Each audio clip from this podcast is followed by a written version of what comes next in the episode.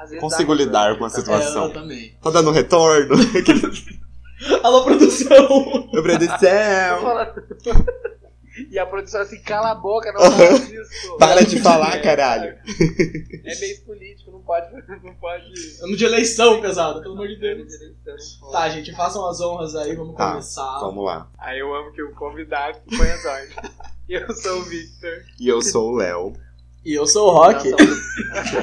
Ó, invadindo aqui o, o- a intro do episódio. Brincadeira, a gente pode fazer. E nós somos o podcast Victor, Léo e Rock. Só que diferentes. E hoje com o rock, né? Exato. Pra quem não conhece o Rock, o Rock vai se apresentar primeiramente, né, Rock? Olá, gente, prazer. Eu sou o Fernando Roque. Eu sou um grandíssimo amigo do Leonardo. Um amigo do Vitor, eu não vou chamar de grandíssimo, não é porque eu não gosto do Vitor, mas é porque assim, ele existe pra mim só numa tela, entendeu? Sim. É, Exato. e- Até provar a realidade, leva um tempo. é, vai que você é uma IA, né? Um deepfake. Ninguém sabe. Exato, ninguém sabe. ninguém sabe. Mas o, o negócio é o seguinte, gente. Muito honrado de estar aqui no podcast de vocês. Eu sou um fã de longa data. Eu sempre ouço podcast. Vocês já me ajudaram muito no meu trabalho, que é uma coisa extremamente braçal, extremamente cansativa. E é isso, gente. Ó, e- ó, você aí que tá ouvindo, like, compartilha, porque foi uma- um parto pra gente conseguir fazer gravar esse negócio. Que, ó, são Foi 24 horas de parto. 24 horas de parto, parto. cesariana, gravidez de risco. Muitas contrações. Criança prematura foi complicado. Eu queria ter o nome Rock só pra fazer essa piadinha. Ah, isso é presente. Eu sou um estilo musical, A piada ela fica Podre. bem, bem forte, bem rápido. bem ruim. Mas aqui é o tipo de piada que o Vitor costuma fazer, né? Então tá tudo bem também. Sim. Mas o Rock Tá. tá aqui depois de muito tempo, né? Já era pra ele ter vindo aqui no, no podcast há sim. muito Sabe tempo. por que, que a gente chamou? Péssimos hosts, eu diria. Sabe o que, que é? É porque eu sei que o Rock vai tomar o nosso lugar. O próximo episódio já não vai ser mais Victor e Léo. ele já tá tomando, né, Rock. amigo? Ele já fez toda a instalação Não, aqui, Não, já. ele já fez tudo. Gente, se vocês soubessem, eu tô me sentindo no podcast Vênus. É isso. É, bom, mas estamos aqui hoje, neste mês de Halloween, que o Leonardo ama e insiste. Insiste. Halloween no Brasil, meninas, é preciso fazer essa. Halloween ou carnaval? Halloween ou carnaval? aquela a dúvida de- da criança, né? Que trocava o carnaval É. pelo Halloween. Os dois, né? Pelo amor de Deus. Ai, não tem eu, hein? Mas Nenhum, cara. Pra dar continuidade nessa temática que a gente decidiu fazer esse mês aqui dos episódios, a gente tá falando sobre filmes, né? De terror. E o episódio passado foi sobre Man, agora esse episódio é sobre mais um filme de terror que foi lançado esse ano. E estamos aí para, para conversar sobre. Olha, você falou de Man e eu lembrei que eu preciso me retratar sobre uma coisa. Sim, muito rapidinho. Lá no episódio Man, eu falei que a parte do parto era não era natural porque era um homem dando à luz a outra criatura. E lá naquele momento eu não fiz um corte que homens trans dão luz, geram, é, menstruam. Então, assim, apesar de ser uma coisa que dentro do contexto eu não- não foi necessariamente direcionado a isso, mas eu acho que é muito bom e muito importante a gente sempre fazer esses recortes, então está aqui. Sim, é legal você ressaltar, porque quando a gente tava falando do filme, da questão que ele se tratava do machismo, era mais uma coisa de um homem cis, né? Que estava gerando Ah, sim. outro ser ali no corpo dele. Então, Uhum. É, não era essa a dentro questão da, da, da estranheza que estava gerando. Ah, sim, é, exato. Uhum, Exatamente isso. Tá, mas esse episódio de hoje a gente vai falar sobre um filme que gerou muitas controvérsias aí esse ano, que é o terceiro filme do Jordan Peele, né? Que é Nope, Não Não Olhe, aqui no Brasil. É que assim, esse episódio também não tem aquela estruturinha, né? Então a gente vai conversando. É, exatamente, a gente tá tentando um formato diferente aqui no podcast. Tá. Se você não ouviu o episódio passado, você pode ouvir. E antes de da gente começar a conversar sobre isso, eu queria perguntar pra vocês, é, qual foi o primeiro filme de ETs, de OVNIs que vocês assistiram, que vocês lembram, assim, na vida? Nossa, amigo. Não, Responda você, Rock, porque eu sou uma criança crente sem televisão. Então, o primeiro filme de ET, assim. olha, eu acho que, assim, coisa de velho. Mas o primeiro filme de ET que eu assisti foi ET. eu ET o extraterrestre. E assim, Eu, pessoalmente, eu não gosto de ET. Eu acho um filme meio bobo, eu, eu respeito tudo, sabe? Ah, respeito, fez história, mas não é pra mim. Eu não acho, eu acho muito tontinho assim, mas esse foi o primeiro filme de ET que eu assisti. Agora, o filme de ET que eu mais gosto é Contatos Imediatos Terceiro Grau. Esse filme é pedrado. Que falam que foi baseado em fatos reais. Então, eu, é que eu sou um cara que eu acredito. Eu acredito em extraterrestres. E, assim, quem sou eu pra falar que os caras não viram os, os bichos, tá ligado? Eu nunca vi esse. Eu, ó, um que eu gosto bastante, não acho que. Gente, acho que foi o primeiro que eu vi. 2016, sei lá. A chegada, sabe? Aquele com a. Com a Amy Adams, eu acho. Com a Amy Adams. É, né? Uhum. Eu gosto bastante, assim, da forma que eles retratam os extraterrestres. Então, acho que seria esse, mas eu não lembro qual foi o primeiro. Eu nunca nem vi ET, gente. Um clássico. Da bicicletinha voando. Sim, eu preciso ver. Esse dia eu tava pensando, nossa, eu preciso ver esse filme. Eu tenho uma opinião. Amigo, não Né? tô perdendo nada. Mas, poxa, você tá Obrigado. perdendo a estreia da Drew Barrymore no cinema. É alguma coisa. Olha, Ó, é. Ó. É, mas o primeiro filme de ET que eu assisti, eu até contei essa história já aqui no podcast, que uma vez eu era criança, fugi de casa, porque era aniversário do meu irmão, e eu fui pra casa da vizinha assistir filme, eu tava assistindo Sinais, e eu tava, tipo, cagando de medo no sofá, porque Sinais é um filme bem apreensivo, né? E, sei lá, eu era criança assistindo, então Ai, eu causou um grande impacto. A plantação com os ETs e tudo mais. A estética, né? Sim. Nossa, talvez. Ai, não sei. De- Depois eu vou parar pra pensar e talvez eu perceba que é. Eu já vi, sim, um, um desses filmes clássicos assim, de ET. Mas o é. Alexandre deve ter me obrigado a ver. É uma estética assim é, que Nope tem fugido, né? De todos esses filmes que a gente citou aqui, eu acho que ele Nossa, vem com uma bom. estética muito diferente do que era o costume, ah, ETs nas plantações e sabe, disco voador e tudo mais. Basicamente, Nope vai contar a história de um personagem que é o OJ, mas não é o Simpson. Que tem essa piada, né, gente? Lá no filme. Tem, né? Tem, tem no início. que ele, é, ele herdou do pai dele uma fazenda que eles são especializados em criarem cavalos que são usados em produções do cinema. Então já são é, cavalos treinados para né, estarem ali no set e tudo mais. E, de repente, De Tô tentando repente. lembrar o que, que acontece primeiro. Mas é, acontece alguma coisa no céu, né? Com o pai, o pai dele morre e acontece, né? Alguma coisa do céu, né? E daí, é, que é um extraterrestre. Né? Eu amo a definição, sabe? Mas assim, ó. Mas é quase isso, amigo. Acontece alguma coisa no céu que eles não podem olhar, né? O próprio filme fala, Ah, é não, verdade. não olhe. E... É, daí porque ele percebe, né, que tem alguma coisa no céu e, ao mesmo tempo, ele mora nessa fazenda, um vizinho da fazenda dele é, tá comprando os cavalos dele pra entreter essa coisa do céu, pra fazer um espetáculo em cima disso.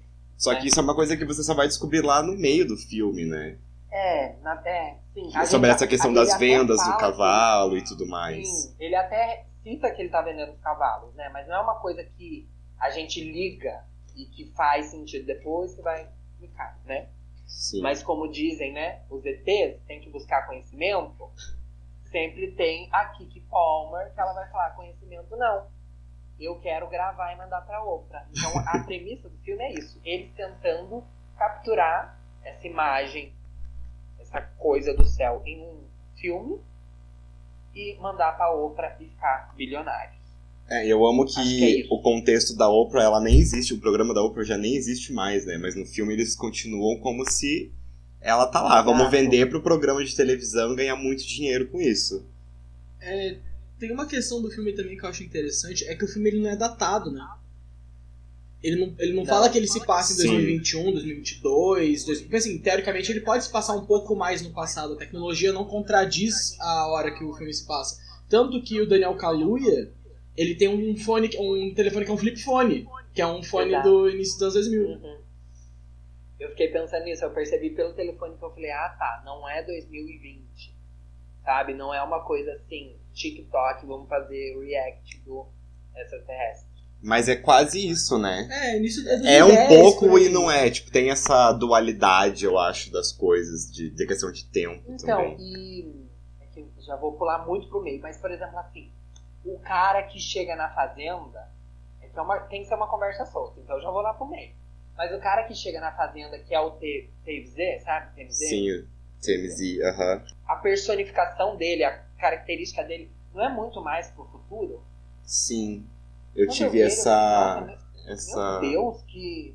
percepção, assim, quando eu tava assistindo o filme. O capacete dele é uma coisa meio. espelhado, meio motomami, assim. Totalmente, totalmente. nossa. Gente, mas que bom gosto. Fui fazer a pesquisa só para as pessoas entenderem por que, que é nope.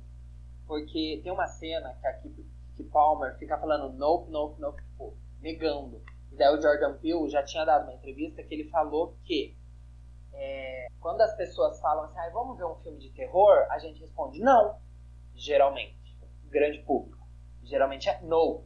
Então ele queria dizer que assim, esse era um filme para aquelas pessoas que têm medo do terror, que elas fossem convencidas a começar a gostar de terror. Daí eu não sei, a gente poderia desdobrar isso, mas enfim. Só que o, o que eu acho que é mais legal do nome Nope é esse negócio do desacreditar. Porque quando você vê acontecendo no filme, você fica tipo assim, não. Gente, o que que tá acontecendo? Sim. Que é isso, entendeu? E meio estranho. É como se você usasse o nome do filme pra afirmar uma ação, né? Ou Uma certa ação de que, de que você não acredita naquilo, uma expressão, de certa forma. Sim, você fica tipo repetindo o nome do filme, basicamente. É, eu. Eu dei uma. Oh, gente, vou ser sincero com vocês. Eu dei uma leve. Como é que pode dizer? Uma roubada. Porque eu vi várias entrevistas. Ah, pesquisas, sobre- é, fez pesquisa, pesquisas, pesquisa. estudou, Fizeram pesquisa. estudou. Em uma das, das, das entrevistas que eu vi, é, eles falaram: ah, o, nope, ele o nome ele pode ter um outro significado. Que é Not of Planet Earth. É um anagrama pra coisa que não é do planeta Terra. Então, assim, tem, Também. é- é- eu acho que assim. O nome do filme ele entrega muito o que o filme vai entregar. Porque assim, ele tem a primeira camada que foi a que você trouxe, que é a, é a reação do público em relação ao filme. A segunda camada, que é uma camada do, do próprio filme, do, do próprio que entrega, né? Que é um filme de alienígena e tudo mais. E é um filme do Jordan Peele, que diferente das duas outras obras dele, não que as outras obras tivessem, como pode dizer, uma interpretação mais rasa, mas esse filme ele fala sobre muita coisa ao mesmo tempo, porque eu vi muita gente interpretando o filme de maneiras muito diferentes. E todas elas são igualmente Sim. válidas. Exato. Tanto que esse foi um filme que eu terminei de ver e foi um dos primeiros filmes assim mais A24 que eu terminei de ver eu falei, nossa, se alguém chegasse em mim e falasse que não gostou, eu acho que eu entenderia. Porque eu terminei e eu não entendi, eu não entendi quase nada do que ele estava falando. Foi um dos primeiros filmes que eu fiquei assim, gente, eu, eu gostei muito, queria muito ter feito parte disso novamente. Acho ele muito foda, só que eu não consegui, tipo, sabe, ver um sentido além das coisas. E aquele sapato fica em pé Sim. foi uma coisa que marcou na minha cabeça que eu falava, gente, o que que significa aquele sapato? E eu não consegui entender todo o filme. E Nem, nem depois. Então eu acho que é um filme que é uma crítica social mais profunda mesmo, né? Tipo, Corra, você já percebe muito rápido, assim. Até no humor de Corra você já sabe o que, que vai ser, né? Agora esse não, eu sinto que é mais. Não sei se eu tivesse essa sensação, que eu não, não, não desvendei tão fácil. Eu, eu vejo assim que esse filme ele é um pouco mais interpretativo do que os outros dois do Jordan Peele, sabe? Você tem que é, interpretar as coisas, pode ser da sua maneira, ou com review ou qualquer coisa, com explicações. Mas ele é um filme muito mais interpretativo de vários sinais do que os outros. Eu acho que é, Corra e Us, eles têm uma linha muito mais direta do que eles querem passar do que o Nope. Eu não sei se eu tô totalmente errado sobre isso, mas é, por exemplo, tanto que na minha concepção, eu acho que Nope é um dos maiores filmes, assim, do Jordan Peele. Eu acho que é o maior dentre os três. E ele é, como já foi falado, ele tem muitas coisas dentro dele que são pra serem interpretadas, tipo, isoladamente, sabe? É, eu tenho uma opinião sobre o Nope, na verdade. eu já compartilhei com o Leonardo aqui, queimando o tópico, né? Que é o seguinte: é, você tem um diretor que é extremamente novo, querendo ou não, como diretor. É, ele já trabalha faz anos no audiovisual, mas ele esse é o terceiro filme, o filme é, feature film dele, né? Sim. E eu acho que é o seguinte: os dois primeiros filmes dele foram filmes para se adequar ao mercado. Então, assim, por mais que ele tenha uma, uma, uma ideia, seja um cara muito original, ele estava preso a fazer o nome dele. E por ele ser um diretor muito talentoso, em dois filmes ele fez o nome dele. Aí ele chegou no terceiro filme que todo mundo estava, ah, todo mundo quer um novo filme do Jordan Peele, falou: "Eu vou pegar a liberdade criativa que eu quiser". Então ele entregou pra gente assim um filme cult que ele queria fazer o que ele quisesse, só que pro grande público. Ele aproveitou dessa relevância. E eu acho que o fato dele ter feito os dois primeiros filmes e ter treinado o nosso olhar pelo que ele fala, eu acho que Nope fica muito bom. Porque se uma pessoa cair em Nope sem ter visto os outros dois, sem conhecer o Jordan Peele, Jordan Peele, talvez pense assim, tipo, nossa, mas que filme ruim. Eu vi um cara no, no TikTok falando assim, devolvam meu 10 reais porque eu fui assistir Nope e é muito ruim. E eu fiquei muito triste, porque eu pensei, gente, se eu tivesse que pagar 10 reais pra ver Nope, eu pagaria 3 vezes pra dar 30. aqui não chega. É... Então eu acho que faz muito sentido esse, esse caminho assim dele. Eu queria falar o seguinte, dar mais uma contextualizada sobre o filme, porque eu acho que quem tá ouvindo o episódio já deve ter assistido, né, o filme, eu espero, porque a gente vai falar de spoilers aqui o tempo todo. Mas uma das ideias principais assim do filme é essa espetacularização das coisas, sabe? Da, até onde você vai para mostrar ou para finalizar um espetáculo de certa forma ou para registrar aquilo, sabe? No caso do que tá acontecendo ali no filme, é um OVNI que tá naquela fazenda, né, naquela região ali, e eles estão tentando capturar alguma imagem, alguma fotografia, um vídeo sobre aquilo, tanto que quando o Victor falou do TMZ chegando lá, é porque já tava uma coisa assim, tava todo mundo sabendo já o que estava acontecendo ali, né? Então, eu gosto dessa crítica que o Jordan Peele faz a, a Hollywood, sabe? Até onde você vai, até onde você leva a sua vida para conseguir registrar um espetáculo ou para conseguir gerar aquilo um legado ou um dinheiro de qualquer forma.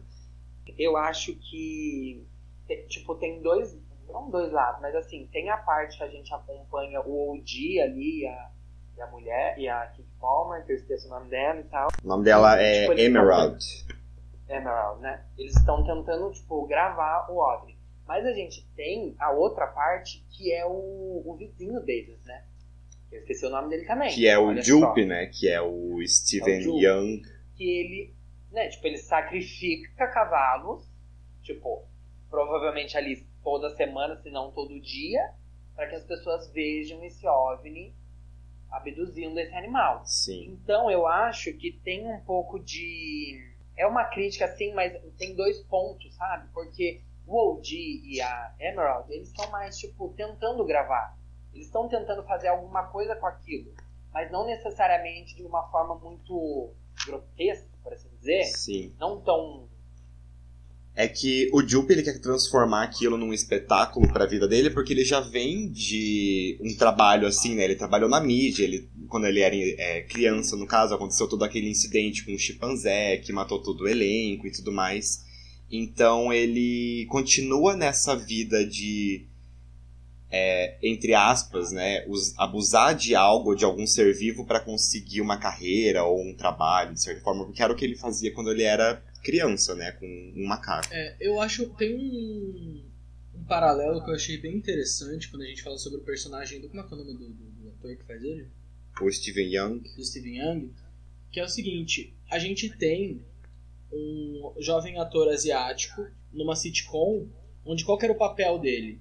Era ser o garoto asiático. Tanto que quando a, a personagem da Kiki Palmer vê ele pela primeira vez, ela fala: ah, você é o garoto asiático da série não sei das quantas. Daí você tem, na realidade, assim, um personagem que ele é. Ele sabe como é ser despersonalizado. Ele é o asiático. Sabe?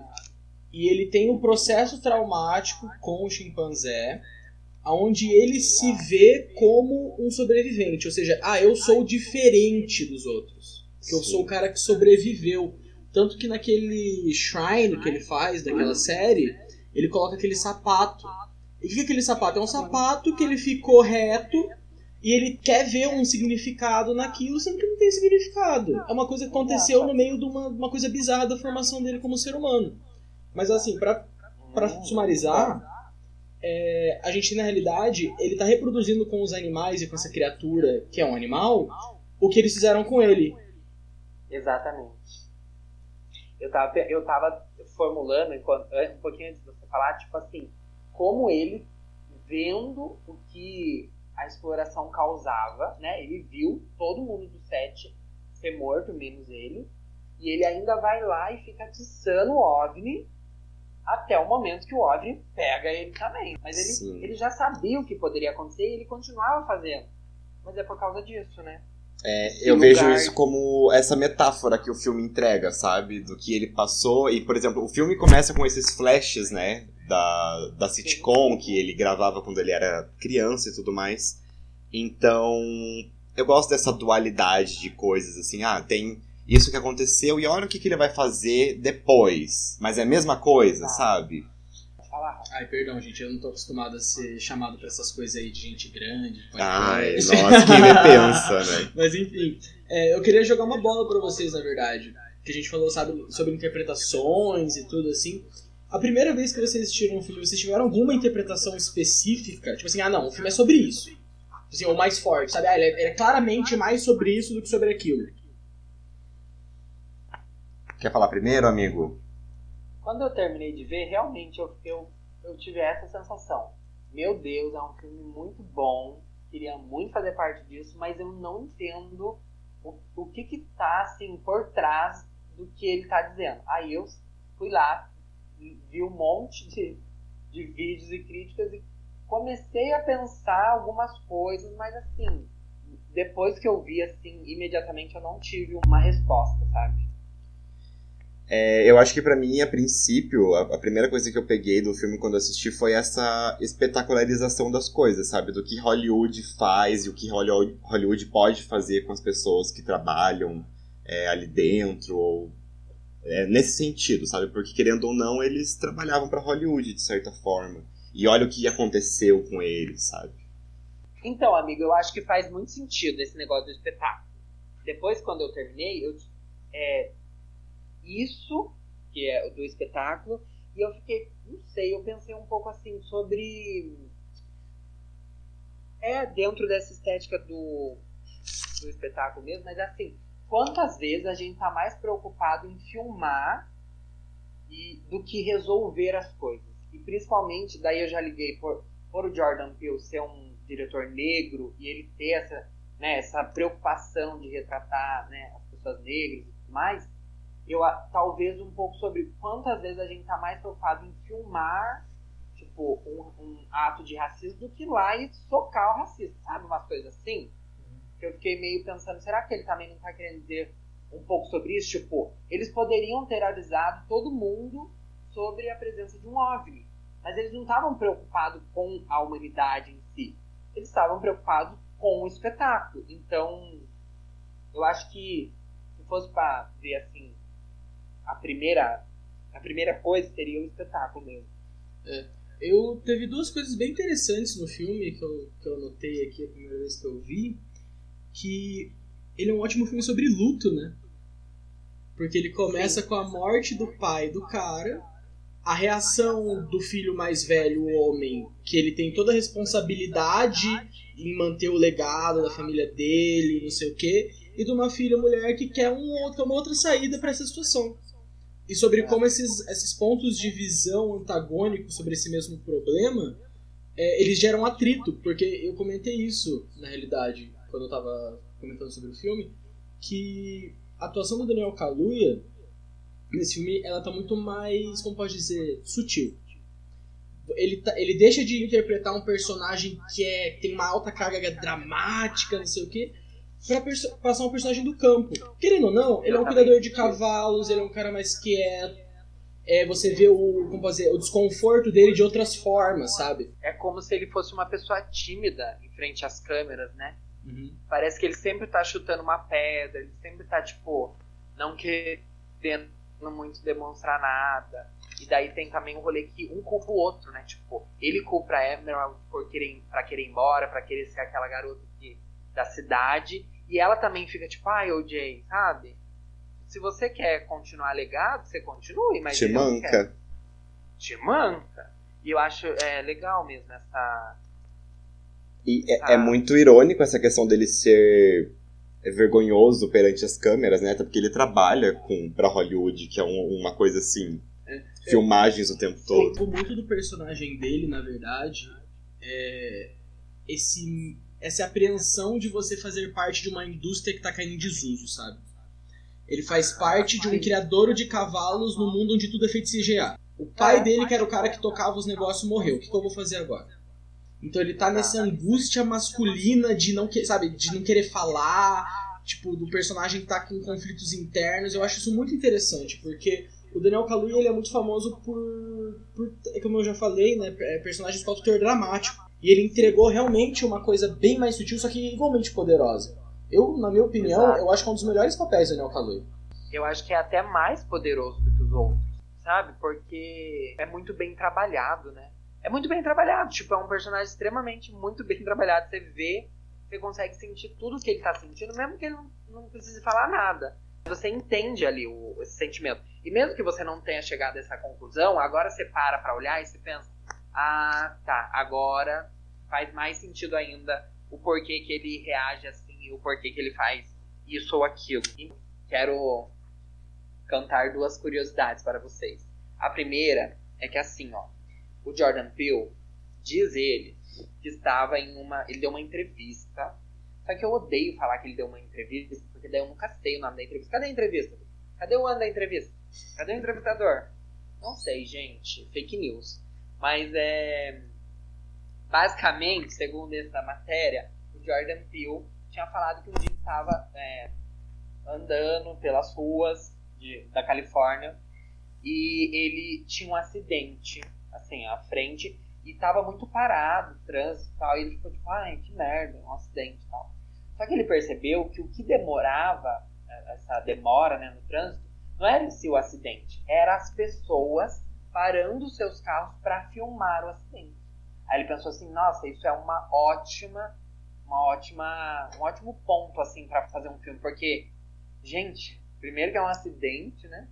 Cadê a dignidade da pessoa que está acidentada? E outra, tipo, você está atrapalhando o fluxo aqui. As pessoas né, podem causar outros acidentes.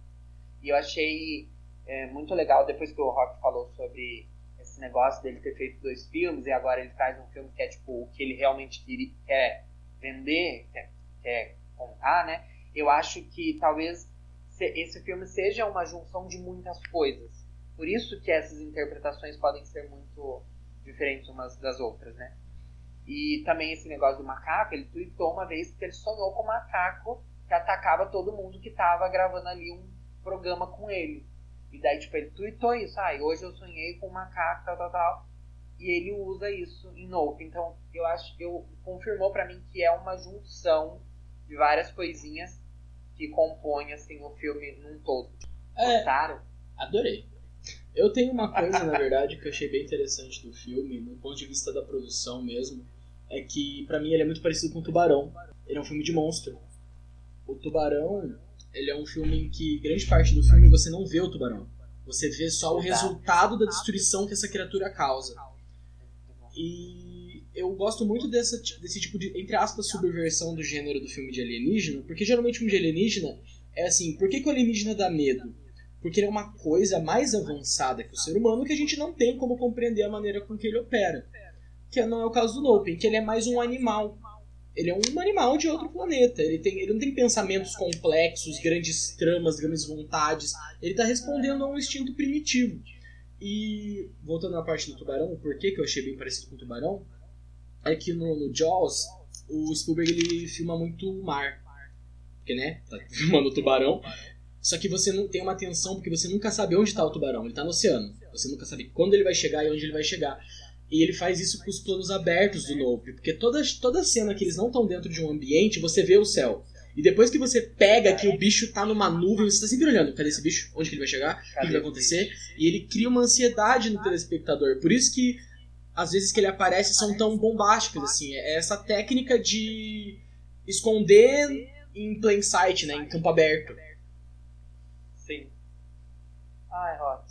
É, é aquilo que o terror faz muito bem, né? Que ele, ele mostra o que é, você sabe o que tá ali, o que pode acontecer ou não, a, a morte iminente, mas você nunca sabe quando isso vai acontecer. Eu acho que dentro do terror essa é uma das.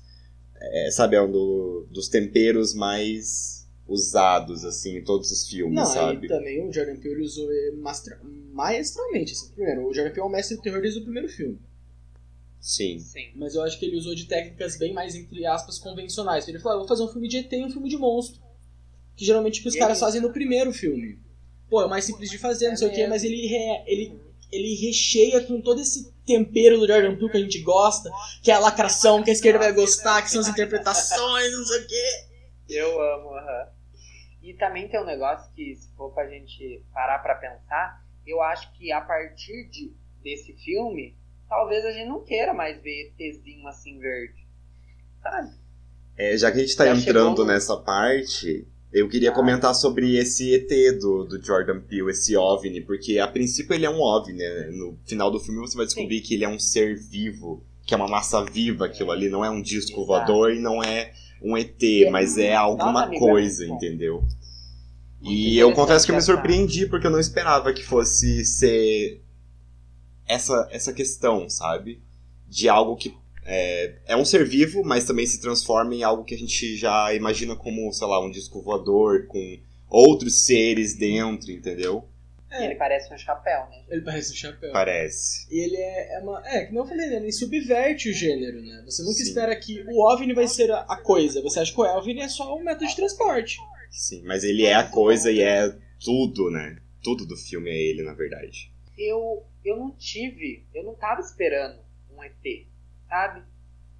Eu tava. Agora que vocês falaram. Eu tava, sabia? Sabe? Acho que a primeira vez que eu assisti, quando eu vi o trailer, eu falei, É. putz, vem aí um puta bichão, entendeu? Nossa, um ETzão. Leonardo assim, olhando aí no alcance. É, eu fui muito Mas, longe com os trailers que, quando saíram na época.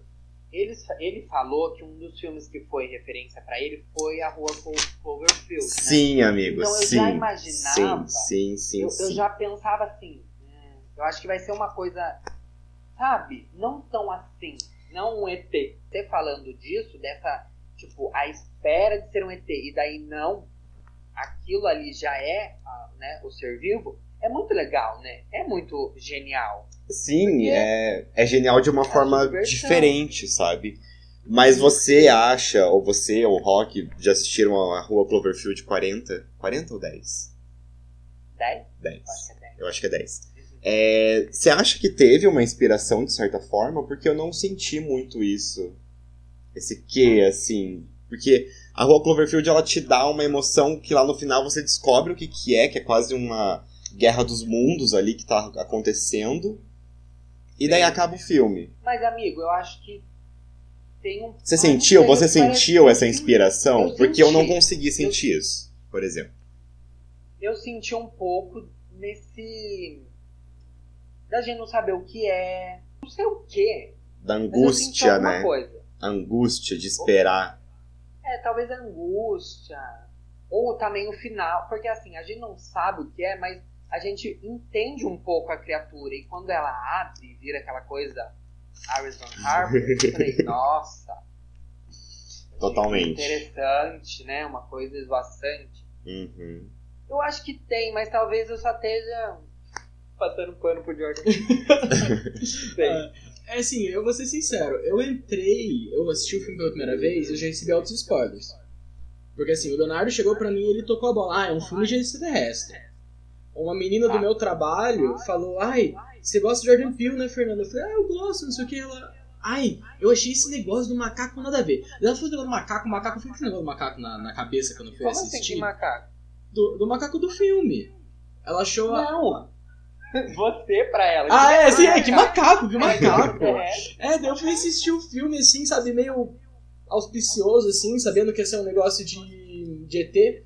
Mas o que mais me pegou na minha primeira assistida foi realmente, tipo assim, duas coisas, na verdade. É, o jeito que eles construíram as cenas desse extraterrestre, Que é. Eu achei que, tipo assim, é tudo que eu falei do Tubarões, sabe? Essa coisa de você criar suspense, pau, entrega, volta. Essa receita que, entre aspas, é uma receita de bolo, com esse twist do, da revelação no fim de que era um ser vivo. Sim. E a segunda coisa foi o quanto um filme de terror se passa durante o dia, né? Porque grandes partes do filme se passam durante o dia.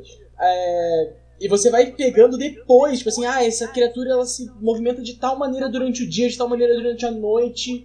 E o personagem do Daniel Kaluuya, já que ele é um cara que lida com animais, ele pensa, não, pera, isso aqui é um bicho, ele tá fazendo isso, ele tá fazendo aquilo. E ele vai, tipo, pegando esses esse quebra-cabeça, assim, sabe? Tem até um que de, entre aspas, de filme de mistério, sabe? Que você tem as peças.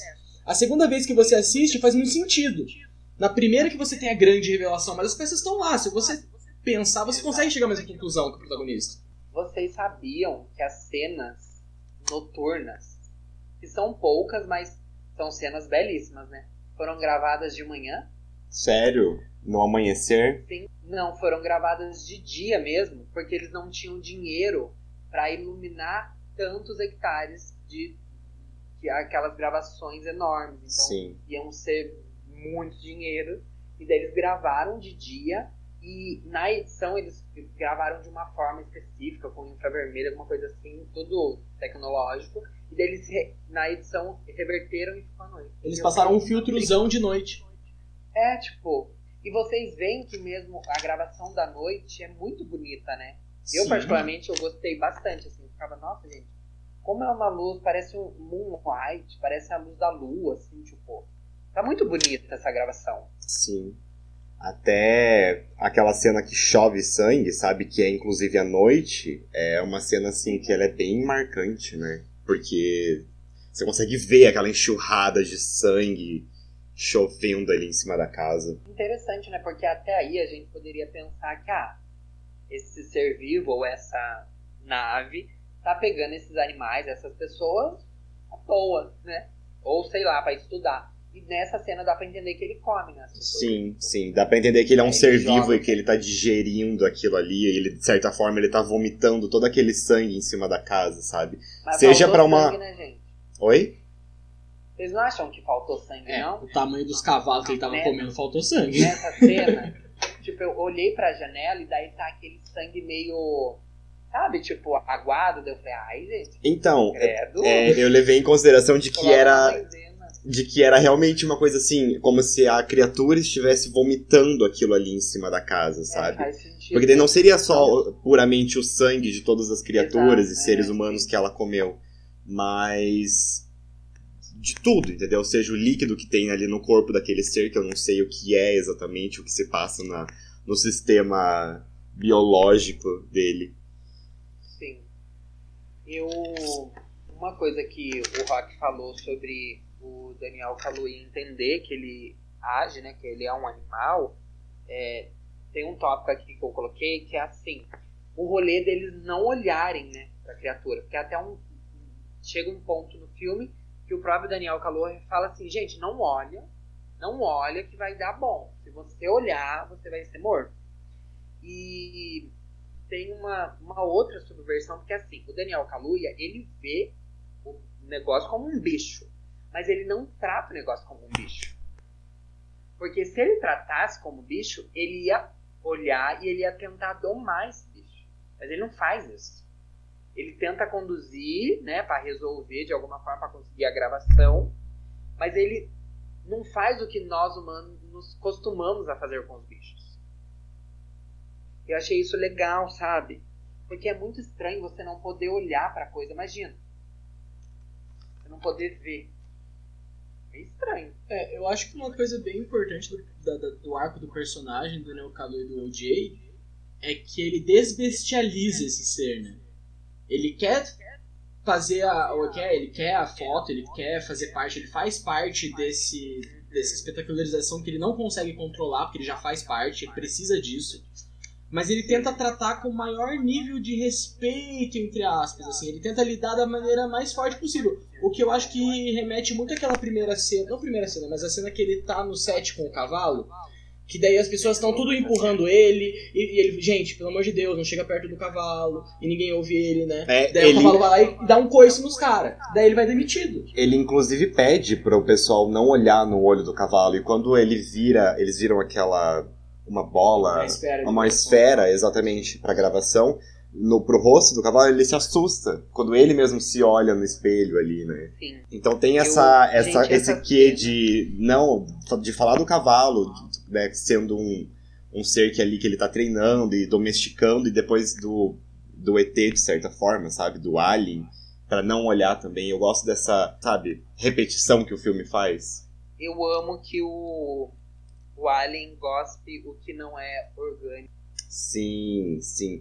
Eu achei E, bem legal. e falando nessa. na construção do Alien, eu gosto da forma como ele se alimenta. Eu adoro que gera todo aquele redemoinho e quase um furacão ali e tudo mais, né? Um tornado. Só que é, ele tá sugando, ele tá sugando tudo. E eu até comentei com o Rock isso, que ele faz igual uma baleia, porque a baleia suga tudo que ela vê pela frente e depois ela descarta. E esse Alien faz a mesma coisa. Eu gostei desse, desse sistema, sabe? O que, que vocês acharam depois quando ele mostra, quando ele cresce, assim, mais pro final? Pode falar se tem alguma coisa pra falar. Cara, tipo Porque assim, eu gostei da transformação, entre aspas, que ele leva, né? Porque ele vai de uma coisa meio esférica pra uma meio. Me lembra até uma caravela portuguesa, sabe? Aquele animal que é uma colônia, que ele é todo. Tipo assim, é realmente um alienígena no sentido de que ele tem uma biologia que não faz sentido para as coisas que a gente tem na Terra. Eu acho que isso faz um bom alien. Uma coisa que eu odeio é quando as pessoas fazem um ET, que ele é simplesmente um bicho da Terra, só que bizarro. Tipo, ah, é um super lagarto, é um super mamífero. Agora, quando é um bicho que ele te causa estranheza pela maneira que ele é, que é uma coisa que a gente não tem nenhum tipo de referência, isso transforma, eleva a criatura, dá um ar de credibilidade. Ah, porra, de onde que esse bicho veio pra ele ser desse jeito? Exato. Por que, que ele é assim? Vocês separar, sabe aquela cena, só quero comentar isso. Sabe aquela cena do espetáculo e tal que foca numa mulher que tá com um véu no rosto e o véu levanta? Sim, Que é uma referência à mulher que foi atacada por chimpanzés e foi na Oprah. sim. Que é uma das entrevistas da Oprah que mais Sim. vira- viralizaram e tal. Acho bem legal. Eu esse- fiz uma pesquisa agora sobre isso também. E no caso, a, a personagem do filme, né, que aparece, ela foi. Ela tava participando da gravação do Gordy quando aconteceu com o Juke, quando ele era criança. Ela era uma das pessoas que estava participando ali do set e ela foi atacada pelo Gordy e ela acabou ficando daquele jeito, com o rosto todo machucado. E tanto por isso que ela usa aquele chapéu, aquele véu no filme. Eu acho que simbolicamente pro filme, ela é o resultado das ações que a espeto... espete- é o que coisa de espetáculo causa nas pessoas, sabe? O quão nocivo isso pode ser pro indivíduo ou pro, pro, pra sociedade como um todo, sabe? Ela é um lembrete de como o- a maneira que eles estão tratando esse animal vai ter consequências pra eles e pra sociedade como um todo. Ela serve pra isso. Aí também é um fator de choque, né? Porque os filmes de terror têm um fator de choque. Estranhamento. Eu acho que só pra finalizar aqui, eu queria dizer que é o seguinte, eu gosto muito dessa ideia do que o Jordan Peele fez da espetacularização das coisas de como isso pode levar para um lado totalmente negativo e nocivo, porque a gente é, recentemente viu isso acontecendo com uma série que saiu do Jeffrey Dahmer, que inclusive acabou gerando muitas controvérsias pela questão do conteúdo que estava sendo abordado e da representação de familiares, de pessoas que passaram né, por traumas que causados por ele e tudo mais.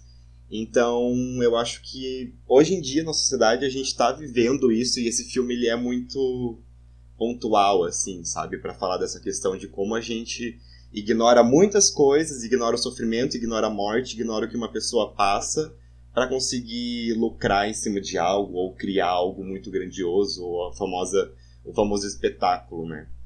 E eu acho que também King Kong é um filme que fala muito sobre isso, porque eles fizeram toda a, a questão de trazer, ah, sei lá, um macaco gigante para Nova York e, e todo mundo morreu, simplesmente, entendeu? Porque eles quiseram pegar algo selvagem e criar num espetáculo, algo que é uma coisa que não dá para acontecer, sabe? A gente tem um exemplo disso com o chimpanzé lá no começo do filme, como já é falado.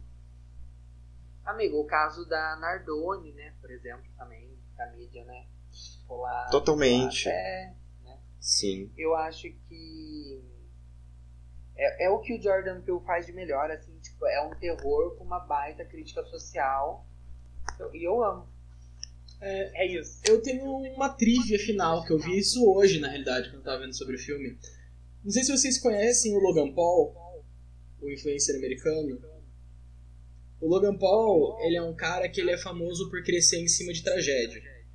É, o Logan Paul ele foi expulso do Japão. Vou contar essa história só pra contextualizar. Ele foi pro Japão, e aí ele foi num lugar no Japão que é, o nome é Floresta de Suicídio. Ele é um lugar muito famoso porque as pessoas vão lá tirar a própria vida. E ele tava lá fazendo um vídeo, não sei o que, e ele viu o corpo de uma pessoa que tinha cometido suicídio. E ele foi filmar o corpo, sabe? Uma coisa completamente nojenta. E esse Logan Paul, ele assistiu o filme e ele falou: Eu achei esse filme uma merda.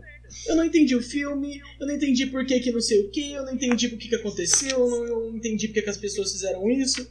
E, tipo assim, é muito engraçado a cegueira deliberada dele, né? Uma pessoa que é, ele é literalmente o exemplo vivo do que o filme quer passar e ele não pegou, não pegou ideia. E é exatamente por isso que ele não pegou a ideia, né? Porque ele não tem noção é um lógica pra. imbecil. É, porque ele é burro.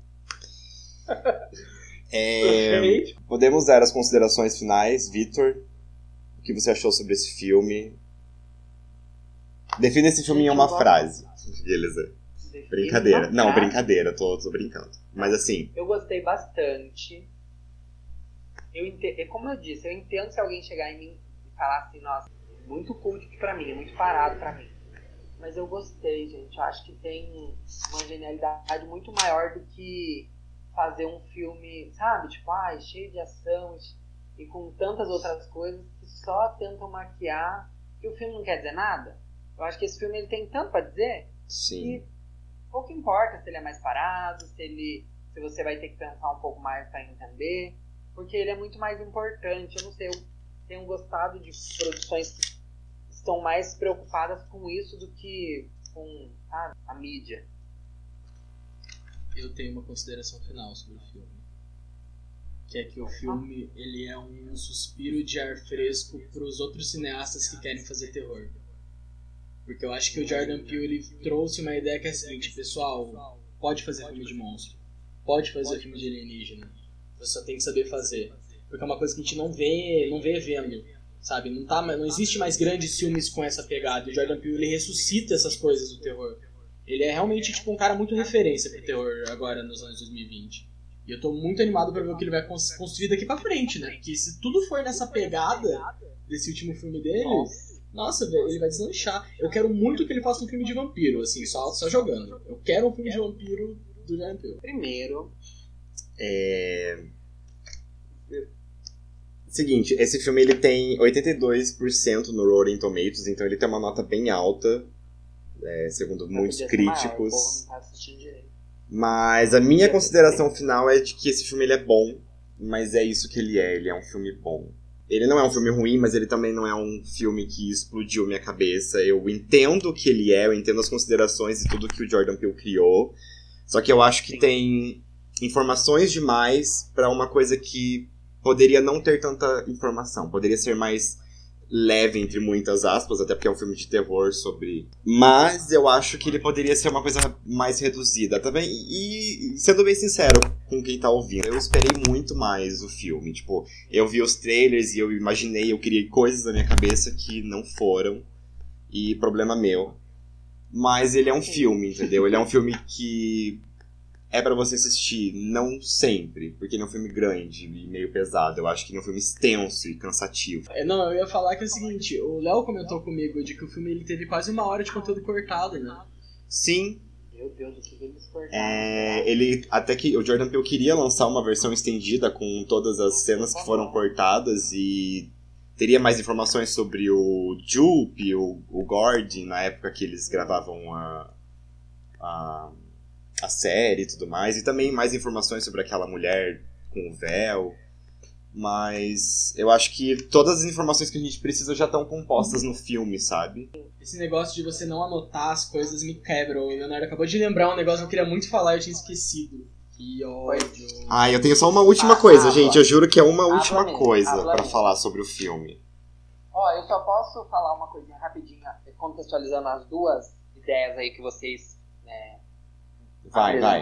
Parla. E eu gosto muito desse tipo de terror e por isso que eu fico muito animado com o Jordan Peele e com as produções da A24, porque é o tipo de terror que eu gosto, que é um terror não tão preocupado em assustar, mas em fazer pensar e assustar de outras formas. Então, por isso que eu gosto desse tipo de filme e, por- e eu acho que por isso que faz sentido eu querer rever e de eu ficar pesquisando assim. E eu entendo quem não é tão fã desse tipo, porque eu sou cagão também, eu não gosto de ficar. Ah, eu sou um cara que eu gosto. Até que eu gosto, assim, medianamente de terror. Eu mais respeito do que consumo. O Leonardo é um cara que é viciado em terror, esse tipo de coisa. Exato, é. As diferenças. É, exato. Eu Mas sou. eu acho que o que me atraiu mais no filme, assim, foi o conjunto da obra mesmo, sabe? Ele é bom com um filme de terror, ele é bom com um filme de crítica, ele é bem fotografado, ele é bem, tem uma paleta de cores bom, atores excelentes. Assim, você pega todas essas coisas e você faz uma constelação que no fim é um filme excelente pra mim, assim. Talvez ele não seja realmente um filme excelente de terror, dentro do gênero de terror. Exato, exato. É, agora, eu juro que é pra encerrar mesmo a conversa aqui sobre o filme. É, é só uma palhaçada, na verdade, porque quando, quando o Alien abre e fica toda. Sabe? Tu- Abra suas asas, solte sua fera. Então, me lembrou muito o quê? O clipe da Katy Perry, de ET. Quando ela cai do Ah. céu, amigo, ju- ah, gente, eu juro pra vocês, é muito, é muito parecido, entendeu? Tem tipo um negócio pomposo aqui, e as, as asas e, e rodando loucamente no céu. Foi a minha referência. Pra você ver como o Jordan Peele é um cara foda, né? Ele traz até a Katy Perry no filme. O cara, assim, não dá nem pra bater o cara. Tá vendo? É, é, so- é sobre referências. O filme, um filme hoje em dia, ele é sobre ter referências. E eu acho que Sim. ele serviu, serviu. Ai, muito bom. Então, fechamos, temos, né? Temos, gente. Espero que vocês já assistiram. Comentem o que, né? O que Sim. sentiram. E se ainda não assistiram, vão lá ver. Vai ver sim. Depois de todos esses spoilers, né? Boa sorte, né? Lucy, querida, é a Gretchen. A Gretchen, mulher, cantora. Eu sou a Gretchen, mulher, a cantora. Cantora. Quadro onde a gente traz, né, amigo? Uma musiquinha, um pedacinho de alguma coisa. Não precisa ficar chateado que eu te contei. Não, não, tudo bem, eu fiquei de boa. É, mas vou começar, amigo. A música que eu Vai, trouxe amigo. é Life After Salem, do Lil Nas X. E essa é uma música, assim, totalmente sombria. E eu trouxe ela por dois motivos. Por quê? Ela tem esse clima de terror e... Segundo, porque o Rock tá aqui no episódio de hoje. Ele é um fã do Lil Nas X. Eu sou completamente cadelinha desse homem. E eu estou Gente, profundamente nossa, triste que eu não vou poder ir no Lollapalooza assistir o show dele. Sim, era uma coisa que eu queria até comentar aqui no, no podcast sobre isso, que ele vem pro Lollapalooza e é por isso que eu escolhi essa música. E a Ah, gente não cara, vai poder mandem- ir, né? É sobre isso, a gente não vai ir. Mandem ingressos Lollapalooza. Certo, né, gente? Lil Nas X, Rosalia e mais um monte. E, amigo, você vai ler alguma parte da música? Eu vou ler a parte... É basicamente o comecinho da música que ele fala assim... Why don't you just take what, what you want from me? I think you should take you one and leave. Que ele fala basicamente o seguinte: é, Por que você não vem e pega o que quer de mim? Eu acho que você deve pegar o que você quer ir embora, entendeu? Exato, é isso. É o OJ falando pra, pra fera. É, exatamente. Pega o que você quer e vai embora, caralho. Do meu sítio. Olha, eu separei, na realidade, assim, talvez seja um pouco assim, estou quebrando o quadro, cheguei pra quebrar o quadro. Que eu falei, uma música, eu não sou muito assim de uma música, entendeu? Eu vou pegar um álbum inteiro. Aí eu falei, putz, qual álbum que é uma coisa assim meio Halloween, meio narrativa, meio conceito, só que meio trash, assim, porque o Halloween é uma coisa trash. A estética do Halloween é trash. E eu vou ficar com o álbum Jesus of Suburbia, do Green Day.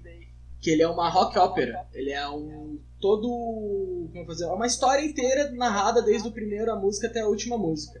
E eu ouvi ele essa semana, assim. É um álbum velho pra cacete. Eu nunca tinha ouvido, ouvi, me apaixonei. E é isso aí, pesada. Ouçam o álbum, ouçam Green Day. Green Day é muito bom. Você viu, amigo? Você viu, né? Ele vem pra, dar- aqui ó, pra esse abafar o podcast, entendeu? Rock, toma esse pod- podcast. toma esse podcast, entendeu? É, eu trouxe, gente, Katy Perry. Ah, não! Eu não acredito que você fez isso. Kanye West com ET, porque eu amo, amigo. Que ele ela Amigo. começa assim, ó. You're so hypnotizing. Ela tá falando assim, você é muito hipnotizante.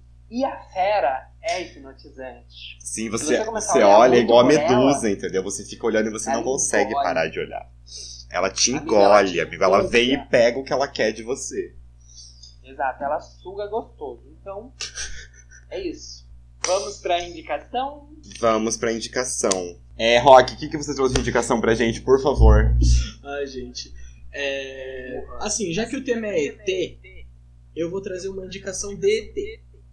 E que eu descobri que é uma referência para esse filme. É, na realidade, a série de animes barra série de filme chamada Neo Genesis Evangelion. É um clássico dos animes, é um clássico dos mangás, é um clássico do cinema japonês. E é monstro gigante e gente deprimida e sangue coisa horrível, assim, tudo que vocês vão gostar. Tudo pra assim, o Halloween ser o, o evento do ano. Assista o Evangelho. E desculpa assim depois. Pode mandar a conta do terapeuta pra mim depois. E eu acredito que hoje eu descobri que foi usado como referência para criar mesmo o ET do Jordan Peele. E eu até ia perguntar para vocês se algum de vocês tinham assistido. Ah, o Ah, Rock, gente, com o Rock certeza, fez né? um trabalho de casa, sabe? Sim, amigo, ele fez melhor do que a gente. E, e eu tava contando pra ele hoje sobre aquela informação do Man. Que quando o, o diretor tava criando o filme, ele não gostava daquelas cenas que a gente falou no episódio passado. E ele acabou vendo um anime, e por conta disso ele conseguiu deixar da forma como ele queria e tudo mais. E a gente chegou na conclusão, na verdade o Rock chegou na conclusão, que o anime que ele viu é Parasite. Que é basicamente aquilo que Ah. acontece no filme, sabe? São seres que saem do corpo do ser humano por inúmeras, é, inúmeros lugares, Buracos. inúmeros Que buracos. legal, amigo. Sim, olha, a minha indicação, gente, é, eu também queria trazer uma coisa assim, um pouco temática. E é um livro que eu li faz bastante tempo já, mas, nossa, gente, peraí, gente, só vou fazer um comentário com vocês. Eu tô, assim, tentando fazer de tudo pra carregar o celular. Não tô entendendo por que, que não tô conseguindo. Peraí, peraí. Só um Que minuto que eu vou tristeza. esmurrar esse celular. É que cada hora é uma coisa com, Ai, o host desse podcast. Você que tá ouvindo esse podcast, faz um pix pra gente, pra gente poder gravar igual podcasters decentes, sabe? eu vou fazer um vou fazer um, um espetáculo. É, então é uma indicação que eu, que eu li há bastante tempo já que é o homem que caiu na Terra e é um livro de 63 e basicamente conta a história de um é do Walter Tevis e é um, um homem um alienígena que vem na Terra só que ele vem na Terra porque no país dele acabou a água tá? tipo uma seca fodida e ele quer descobrir como que ele pode trazer as pessoas de lá só que não tão preocupado em trazer, tipo, ai, como vou trazer transporte, mas como adaptar os, né, as pessoas aqui. E é muito bom porque o que era para ser uma simples um, um, né, um livro envolvendo extraterrestres se torna meio que uma crítica social à forma como nós vivemos. Então ele vai se humanizando a um ponto que ele já não já- ele já não tá tão preocupado com os outros, sabe? Ele tá mais bêbado e mais fumante, ele não sabe. E é muito bom. E tem um filme que é de 2012 e quem fez o papel do alienígena é o David Bowie. E eu nunca vi o filme, mas quando eu tava lendo eu imaginava uma figura daquele jeito. Então, assim, para quem gosta e tal, é um livro meio curto e é bem bom. É isso aí, gente. Eu vou só agradecer mais uma vez por vocês me trazerem aqui no podcast. Eu sou um grande fã. Eu adoro o trabalho de vocês, eu adoro vocês dois.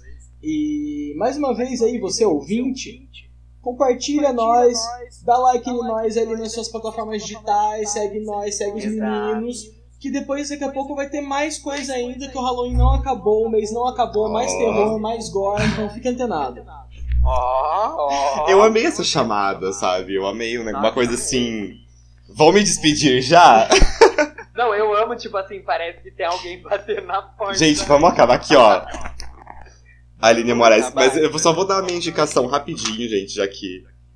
É, já que a gente tá falando de ETs e tudo mais, pra todo mundo ler aquele livro ou assistir o documentário Alienígenas do Passado. Muito bom, mas essa não era minha indicação, mas foi uma indicação que veio aqui na minha cabeça agora. Mas eu ia recomendar uma coisa bem bobinha, que são os vídeos da Lorelai que ela tem feito é, por recentemente, que é um arquivo oculto. E tá uma palhaçada, só que também tá cheio de informação e é a Lorelai falando, então eu acho o máximo. A gente ri, mas a gente passa o medo, né, amigo? Exatamente. E ela, ela traz essa coisa do terror, ainda mais agora no, no mês do Halloween, eu tô adorando. Antes da gente passar pro próximo quadro, eu gostaria de agradecer o Rock, que já fez os seus agradecimentos aqui, mas se quiser pode falar de novo tranquilamente. Mas muito obrigado por ter vindo. É muito bom ter mais alguém aqui pra conversar e. E assim, já era pra você ter vindo antes, eu espero que você venha de novo, porque foi uma conversa muito boa, né? Rendeu muita coisa. Eu adoro conversar com o Rock, particularmente. O rock é inteligente, né? Exatamente. Tem que ter uma pessoa. A gente tem que trazer alguém É, inteligente amigo, às vezes, tem, amigo, pra dar um quê assim de. Não é só pataquada, entendeu? Dá uma sustância, sabe? mas. É, ai, é isso. Eu também quero agradecer, porque é muito gostoso ter um amigo e poder chamar no podcast, Obrigado, amigo. de Você é um amigo. sabe? É isso. Todos somos amigos, e é isso. É, se juntas elas já causam, imagina juntas, não é mesmo? né? Eu. Essa é a frase. Essa é a frase do episódio. Tá, mas então, pra finalizar agora o, o episódio de vez, a gente tem um finalzinho aqui pra dar um tchau pra vocês, onde a gente lê uma frase, faz uma reflexão, uma coisa bem na Maria mesmo. Dica do dia pras meninas. A gente não é o que a gente quer ser. A gente é o que a gente consegue ser. De fato é isso. A minha frase é uma frase que eu ouvi essa semana e eu achei muito interessante. É um provérbio budista que fala o seguinte: Deixe-se ir ou seja arrastar. É deixe ir ou seja arrastar. Porque na vida você tem duas, duas opções. Ou você deixa ir ou você vai ser arrastado pelo fluxo das coisas. Então é isso aí, ó. Você que tá com uma coisa, não quero fazer, não vou fazer. Deixe ir. Senão o negócio vai te arrastar e você vai se ralar todo. É isso aí. Eu, eu vou complementar a frase do Muito Rock, bom. porque a minha é o seguinte. Se uma pessoa faz coisas que te incomodam e mesmo depois de inúmeros pedidos ela não muda, arrume suas coisas e vá embora. Entendeu? Só pra complementar aqui. Eu amo essa. Eu amo. Muito da Maria, muito da Maria. Gente, eu trouxe uma frase que pra mim tem um significado muito grande, que foi assim. Foi uma frase que foi encontrada no, deixa eu ver, no deserto do Atacama em 2016. E daí eles levaram um tempão pra codificar. Tipo, de alguma forma eles conseguiram entender essa frase. Tinha várias outras coisas, mas essa frase é. Eu não vou. Né? é- são vários is, umas coisas. Iki, linizi, não sei que lá, não sei que lá. E a tradução é a seguinte: O que os olhos não veem, o coração não sente. se você fala, faz o maior rodeio. É, se você não vê o ET, você vai fingir que ele nem tá ali. Teu coração nem vai sentir. Exato. Ai. É, gente. É, isso com essa que frase que eu vou embora. vou desligar aqui. Eu- é um beijo na bunda. E até segunda, gente. E até a próxima. E até a próxima. Você pode anotar aí no caderno. Pode, anotar. dezembro é stop com o rock. Nossa senhora, eu sou horrível no stop, não me chame. Pelo menos alguma coisa a gente tem que ser bom, né?